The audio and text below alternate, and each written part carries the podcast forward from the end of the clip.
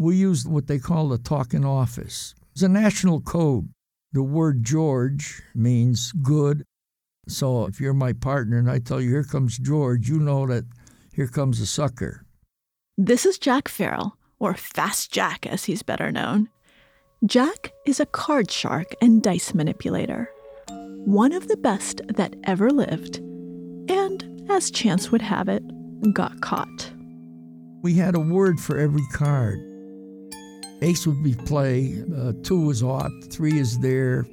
I could tell my partner what card I needed or vice versa in front of the players, and they knew nothing.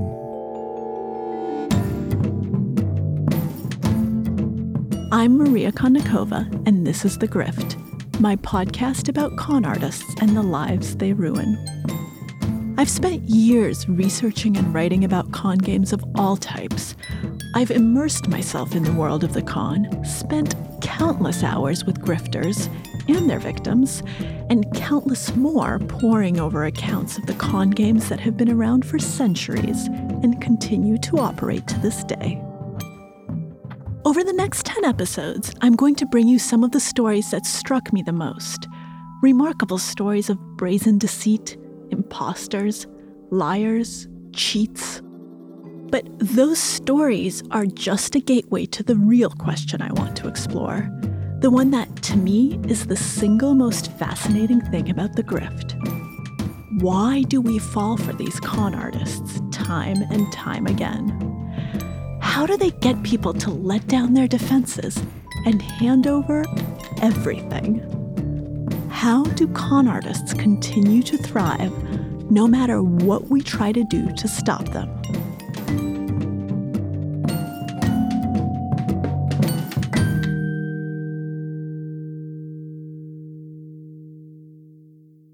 You might think you won't fall for Jack, since I just told you he's an infamous card shark But don't be so sure you're immune.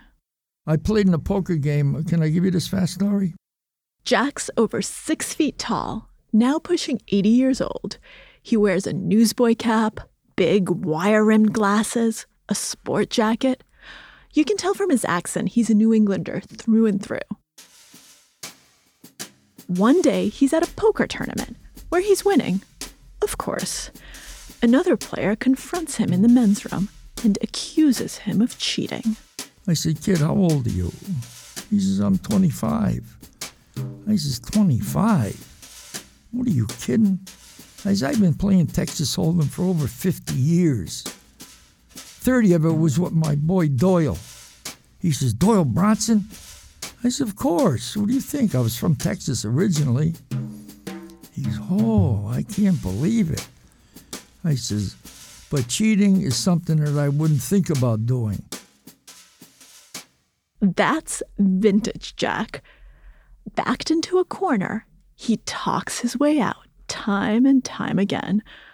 Of course, he's not from Texas, but even with Jack's New England accent, the younger player believes him. And of course, cheating is exactly what Jack was doing in that tournament. And let's just note something else here. Who knows if the story we just heard is even true? When you listen to Jack, listen with one ear open.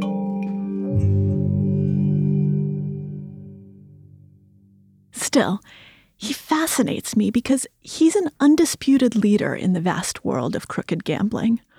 Over multiple decades, Jack has cheated everyone from average Joes to John Wayne and Frank Sinatra. Now, we only have his word for those particular stories since all the other principals are dead. And when it comes to cheating, only the cheater can verify what he actually did unless he gets caught. And Jack was usually too good for that. But we do know he was in the same place at the same time.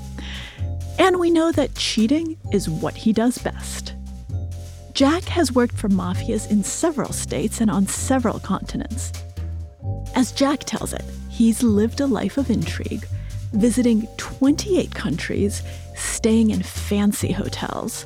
Once, he even found himself at the wedding of a Russian mob boss's daughter.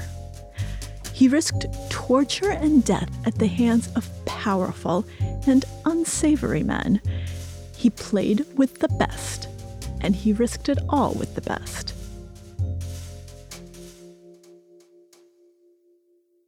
But he came from far humbler beginnings in a large working class family where nobody had seen a deck of cards or pair of dice in their lives.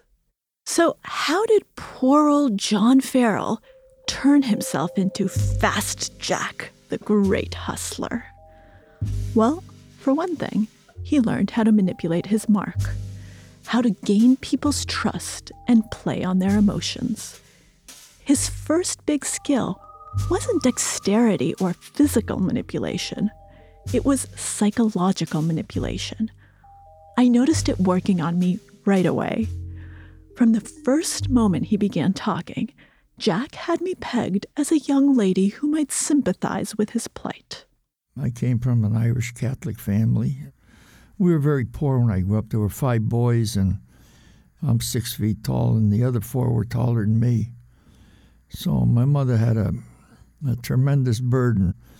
We were extremely, extremely poor, and uh, I don't even think about it because it uh, it uh, really bothers me. So, excuse me. Maybe Jack's family history is upsetting. It certainly sounds it.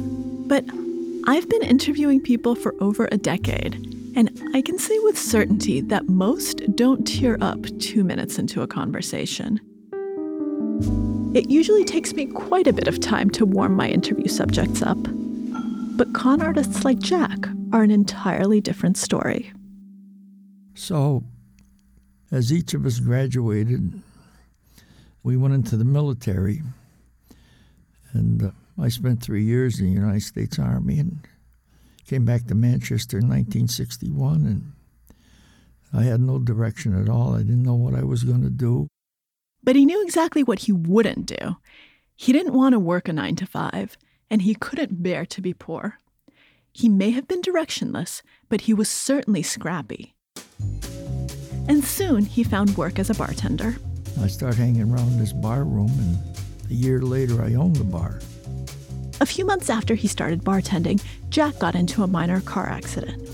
He got $10,000 in damages, and he used that money to buy the bar. Or anyway, that's how he tells it. So he has a small business now.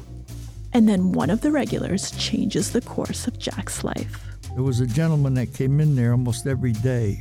He was the local bookmaker. Uh, in them days, a bookmaker was a person that would take bets on the horses, and uh, he was a real Damon Runyon character. Always dressed in a sport coat, suit or tie, and always had a brand new Thunderbird. We'll call this guy Jim. One day, Jim suggests that Jack start a regular Friday night poker game at the bar. This is the 1960s, one of the great eras of backroom gambling in America. Casinos are legal only in a couple of parts of the country, but people still love games that pit skill against chance. Cards, dice, everyone wants to get together in smoky rooms, bet money, and generally lose it. But not Jim. Jim doesn't lose a penny. He was the one that won all the money, and this was every Friday. One night I caught what he was doing, but I didn't say anything. I waited till everyone left. I sat him down and I told him, I don't want my money back, but I want you to teach me how to do this. That was the beginning. And he taught me about cards, and then he started showing me about dice, how I could alter the odds in any game that I played. Jack learned how to deal cards so he'd always get the best hand in a game of poker. He learned how to paint extra dots on a set of dice so the odds would always be in his favor. He learned how to switch out the standard dice for the ones he'd tampered with. And he could do it seamlessly without anybody noticing. I decimated everybody. I was like he put a machine gun in my hand. And I wasn't too sharp, too smart at the time because I was beating my base, the steady customers. And three years later, I looked around at the bar and I was sitting by myself. They'd probably owe me a thousand dollars or five hundred dollars, and they couldn't pay it, so they wouldn't come in. The better Jack's sleight of hand became, the further he ran his legitimate business into the ground. He didn't yet grasp the principle of letting your mark win, if only for a bit, if only some of the time. He went straight for the jugular. But if you're conning people in your own business, you want to bleed them slowly. Soon enough, he'd bled his base dry. He needed new marks, new people to swindle. Luckily, word got out that an expert manipulator was operating out of Connecticut and a few other pros invited him to join them in a racket that tapped into the essence of old New England the clam bake. People would pass the time at clam bakes by betting on dice and cards, and people in a betting mood are easy marks.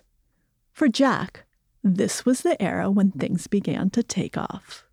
I decided one day that I'm going to do this full time. Jack closed down his bar and committed fully to his new career as a hustler.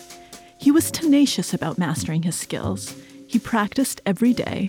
Says he even flew to Pittsburgh and paid a man a hefty sum to teach him the art of cold decking. Cold decking is switching one deck for another for a prearranged deck, and it's very difficult to do. And there was only a few of us in America that could do this. But more than anything else, it was Jack's charm that made him win every time. The physical part was 10%. The 90% was to be accepted by my opponents. With the cards or dice, it's all about using good judgment, knowing when to make a move, knowing when to do it. And you have to be really, really sociable. And I always had somewhat of a good personality, and people liked me almost immediately. And that wasn't no put on. I was just I like people. I just like talking to people. And that went over into my business, which helped me tremendously. Maybe Jack really does like people, but clearly he didn't like them enough to stop cheating them out of their money. Once I won the player over. He might as well just hand me his money. He didn't know it, but he was a piece of cake. I always wanted to know the type of people I was gambling against. The two professions that I used to really, really get excited about was number one, car salesmen. I loved to beat them because they knew it all. Well, they didn't know much when I got through with them. And the second ones were attorneys, lawyers. I used to like to beat lawyers. As far as Jack could tell, lawyers were even bigger hustlers than he was taking clients' money, fast talking judge and jury alike. It was a thrill to beat them at their own game. Jack was on a roll, and he had no intention of stopping, even though the stakes were getting higher and higher. Jack's hustling had started innocently enough in his bar, but now that he was playing for more cash and winning more money, cheating was much riskier. People hate losing, but they hate a cheater even more. And the people Jack cheated were not exactly soft hearted. Once he even decided to cheat a group of police officers. Probably not his smartest decision. He said, You gotta do me a favor, don't come here anymore. Suffice it to say, as a young hustler, Jack took a few beatings. He got his leg and nose broken, his hip dislocated, Several times, he says, he was threatened at gunpoint. But things were about to get even dicier for Jack. We'll hear how after the break. When we left off, Fast Jack was working the clambakes of New England. Within a few years, Jack met Billy Grasso, who ran dice games in New Haven. And Billy was an up and coming mafioso and he became a made member of La Cosa Nostra. He liked me, liked my abilities if he didn't like me, but I know he liked me. He called me up and I met him in Hamden at the Friendly's ice cream parlor. We sat in the booth. Then he said to me, Jack, are you with me? I said, What do you mean, am I with you? Of course I'm with you. I'm sitting here, aren't I? And I wasn't too hip to mob lingo. He said, Don't be a wise guy. He said, Jack, if you're not with me, go get a lunch pail and go to work because you're not going to do anything in Connecticut. And then a bell went off, and I said, huh. I said, yeah, I'm with you. And that sealed Jack's fate. He didn't become a member of the mob, but he was working with them. He would give them a cut of his winnings, and in return, he says, they would provide him with the muscle, money, or even bullets if he got himself into a scrape. Now he was in deep. At this point, it's the mid 70s. Jack has been switching dice and counting cards for almost 15 years, and he's distinguishing himself as one of the best. I was somewhat of an innovator with dice and somewhat with cards also. And I got into magnetism, permanent mags, and electromagnets. The way magnetism works is you put magnets on your body or under the table, and you insert tiny magnets into the dice. It's subtle, but the dice get pulled to your advantage. And lo and behold, you're on a literal roll. One night at a clam bake, Jack meets a guy from a gambling crew from New York. Impressed with Jack's dice skills, he invites him to New York to work with them. I thought going into New York City was really the major, major leagues. And I was a little reluctant because I didn't know how good I was. And I asked him, I said, Do you think I'm capable? He said, Capable. You're the best I've ever seen switch dice. So I started going into New York, and it was real easy because a lot of them New Yorkers, they think they're pretty cute. They think they're pretty smart because they live in New York. Well, nothing's further from the truth in my business. Pretty soon, Jack is spending every weekend on the road, traveling around Boston and New York, hitting the big cities and small towns in between. At every stop, he has permission of the local mafia. And when Jack shows up, it's as a casual weekend gambler at games above shops or in the backs of clubs. In truth, he and other card sharks are using their code words and sleight of hand to separate the other recreational gamblers from their money. And I have to be honest with you, I loved what I did. It was hustling for me was my business was my mistress. There wasn't a better high. If I did a piece of work and I finished at two in the morning, I probably fell asleep at six in the morning because the adrenaline was flowing. You know, it was a real high for me. I think most people can understand that.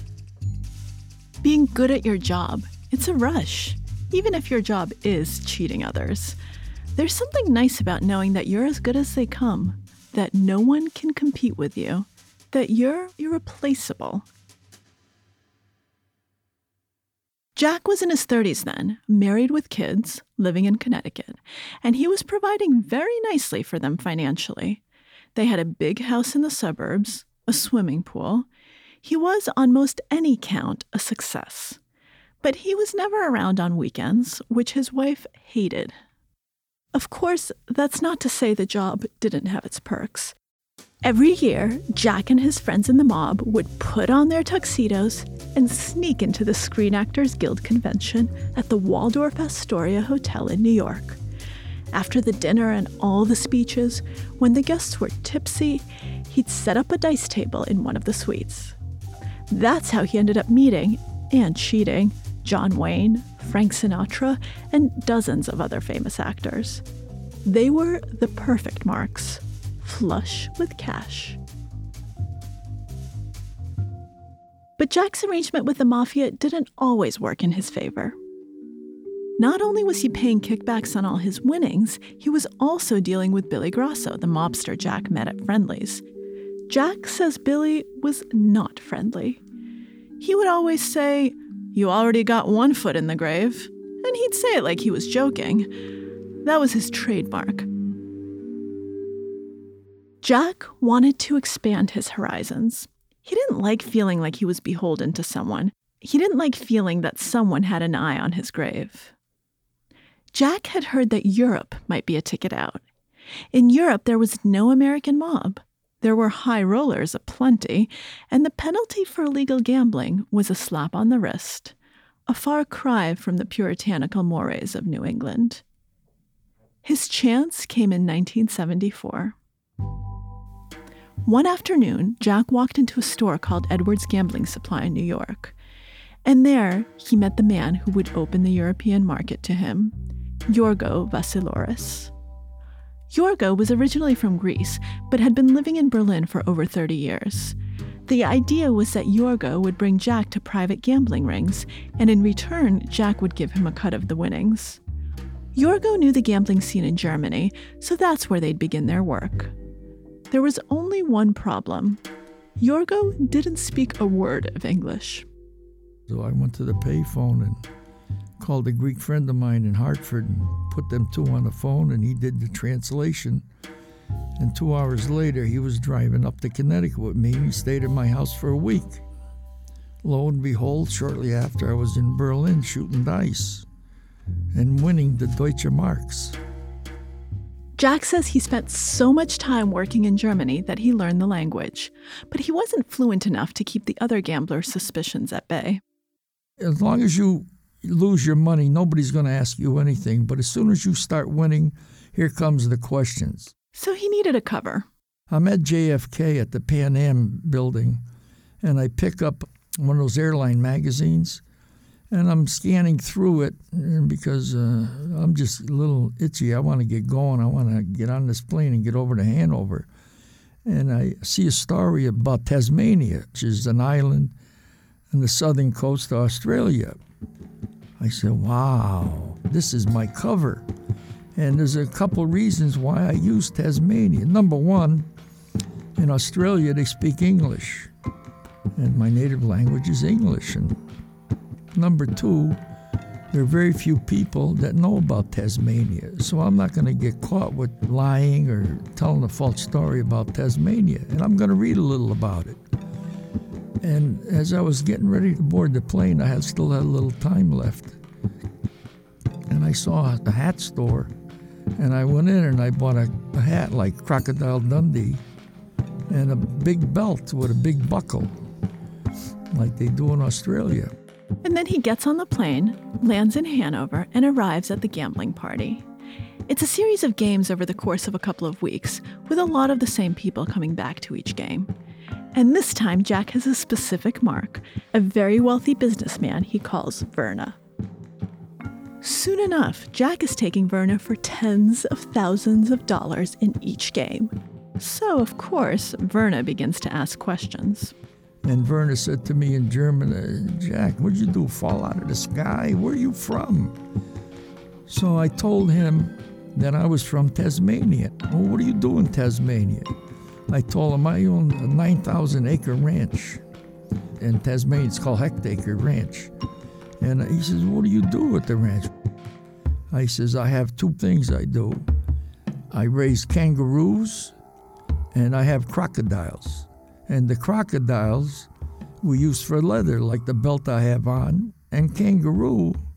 And I explained all about kangaroo, how it's got no cholesterol, and uh, I said, the reason why I'm in Europe is because I'm setting up a marketing business. I said, we flash freeze the kangaroo flesh in Tasmania and we ship it to Switzerland. And I'm just getting ready to start marketing it in supermarkets in Europe. And I said, in fact, I'm going to get 20 pounds. Yeah, Jack, I want 20 kilos, not 20 pounds. I said, you got it. And I said, a year from now, it's not going to be Wiener Schnitzel, it's going to be kangaroo schnitzel. And I said, You remember what I'm telling you. So he got a kick out of that and he accepted it. I never got him the kangaroo flesh. I wish I had, but. Who knows if the great kangaroo hoax was ever perpetrated? In the world of the con, most stories lie beyond the means of fact checking. Fake names, assumed identities, shady games in which no one will ever admit to having played. But here's the thing it doesn't particularly matter if things went down just the way Jack says. It's entertaining. He's entertaining. And as you listen to Jack laying on the charm, you can see how this, or some flavor of it, would be incredibly believable. You can see how easy it would be to fall under the sway of his storytelling charisma. It's a dangerous and powerful weapon, storytelling. The best storyteller wins. The best stories make us want to believe them, and we let down our defenses to let them in.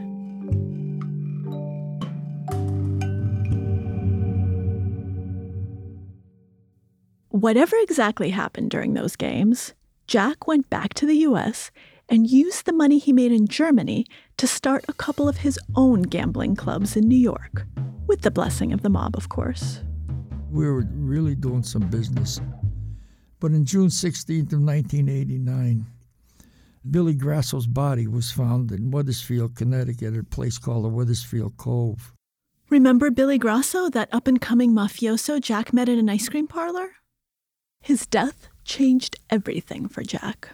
The day after it happened, I guess this next day, I, I went under FBI surveillance. The FBI started investigating the mafia ring around Billy Grasso. Jack got caught up in that investigation. And in 1990, the FBI had enough evidence to arrest him. There were 10 guys involved in the Billy Grasso case, and uh, most of them were conspiracy to murder. Of course, I wasn't, I was on the bottom list. I was told by the FBI that if I cooperated, that I didn't have to go to prison. And I told the FBI agent, if I cooperated, what would you think of me? I said, you wouldn't think too much of me. I've, me being a guy that's been going up and down highways for 40 years, gambling, and all of a sudden I have a problem, and right away I'm going to roll over. I said, that's not me. Not to mention the fact that if Jack had talked, the mafia might have killed him. So I guess you have to do what you have to do. And consequently, I was sentenced to 33 months in federal prison. And my two charges were interstate gambling to aid racketeering and interstate travel to aid racketeering because I did business with the mob and they were getting a slice of the pie. Jack was sentenced to two years and nine months in Allenwood Federal Prison out in rural Pennsylvania. After decades of running gambling rings, the law had finally caught up with him. But this is Jack we're talking about. And Jack is the kind of guy who, against all odds, manages to land on his feet. My job was in the. Um, gee, I never talk about this. I'm surprised I'm talking about it. I'm not. Jack's launching into a story about how he started teaching a prison guard his tricks. He said, Jack, teach me these moves. So for a year, I taught him in his office card manipulation. So one day he came to work. He said, Jack, I got to tell you something. So I went in the office. He handed me $150. I said, What is this? He said, I beat a guy playing gin rummy for 300 I'm giving you half. I said, I don't want them, I don't want the I had nowhere to spend the 150 because you couldn't have cash. I said, but what you can do, there's a Ponderosa down in your little hick town here. I said, go in there and get me a half a chicken or a steak. And when you're coming to work, stop at a supermarket and get me a gallon of ice cream. So that's how I spent the 150. Jack got out a couple months early and then spent three years on supervised release. At the end of it, in 1996, he checked in one last time with his parole officer. And uh, he said to me, Jack, he said, What are you going to do with the rest of your life? I said, Geez, I'm glad you asked, Steve. I said, Let me ask you a question. What would you do at 57 years old if all you did your whole life was gamble? Well, I don't know. I guess I'd probably do the same thing. I said, You said the magic word. And I pulled out my airline ticket the next day. I left for Berlin. And I stayed for almost a year until I made a significant amount of money. That's right. Jack says he told his parole officer that he was going to Germany to break the law there. So, if a stint in federal prison didn't stop Jack from hustling, did it at least stop him from hustling in the US? Nope. I never really stopped uh, up until six months ago. I had a little piece of business in Fairfax County, Virginia. There's no more private gambling. It's finished. It's done. I mean, people are they going to go into a back room and gamble as opposed to going to a casino and getting complimentary drinks and food and lodging. So there is no more private gambling in America. I didn't stop. That's what made me stop. Jack didn't stop because he wanted to stop. He didn't stop because he realized he was doing anything wrong. He stopped because market conditions had changed. The world, or at least his home turf, was moving past the private underground gambling club. And it's far harder, if not impossible, to manipulate cards and dice in a proper casino than at your club or a home game. In his own words, he didn't stop, he was made to stop. At heart, Jack remains a hustler, someone who kept hustling as long as he possibly could long after most people would have called it quits. That's what con artists do. Even when they have opportunities to go straight, they don't take them. They love what they do far too much to change. Sleight of hand and misdirection have always been second nature to Jack. And I'm not just talking about Jack's literal sleight of hand with a deck of cards or a set of dice. I'm talking about something much more insidious, a trait shared by almost all of the con artists we encounter. The real sleight of hand, the real con, happened when Jack distracted his marks with his words and his charm when Jack regaled the German businessman Werner with his fantastical stories from Australia, when he says he's from Texas and knows poker playing legends, when he draws me in with his sob stories about his childhood. While we're busy being charmed, the con artist is doing his work, whether it's switching dice or cheating us in one of a million other ways. It's classic misdirection. Fast Jack's greatest asset. Sure, it's hard not to like Jack. I like him. He's wonderful, funny, charming. But that's the thing about the best con artists their charisma knows no bounds. It's all part of the hustle. Deception doesn't work without charm because we want people to charm us. At its core, the art of the grift is the art of the storyteller. And the more charming the grifter, the more enticing, the more successful the grift.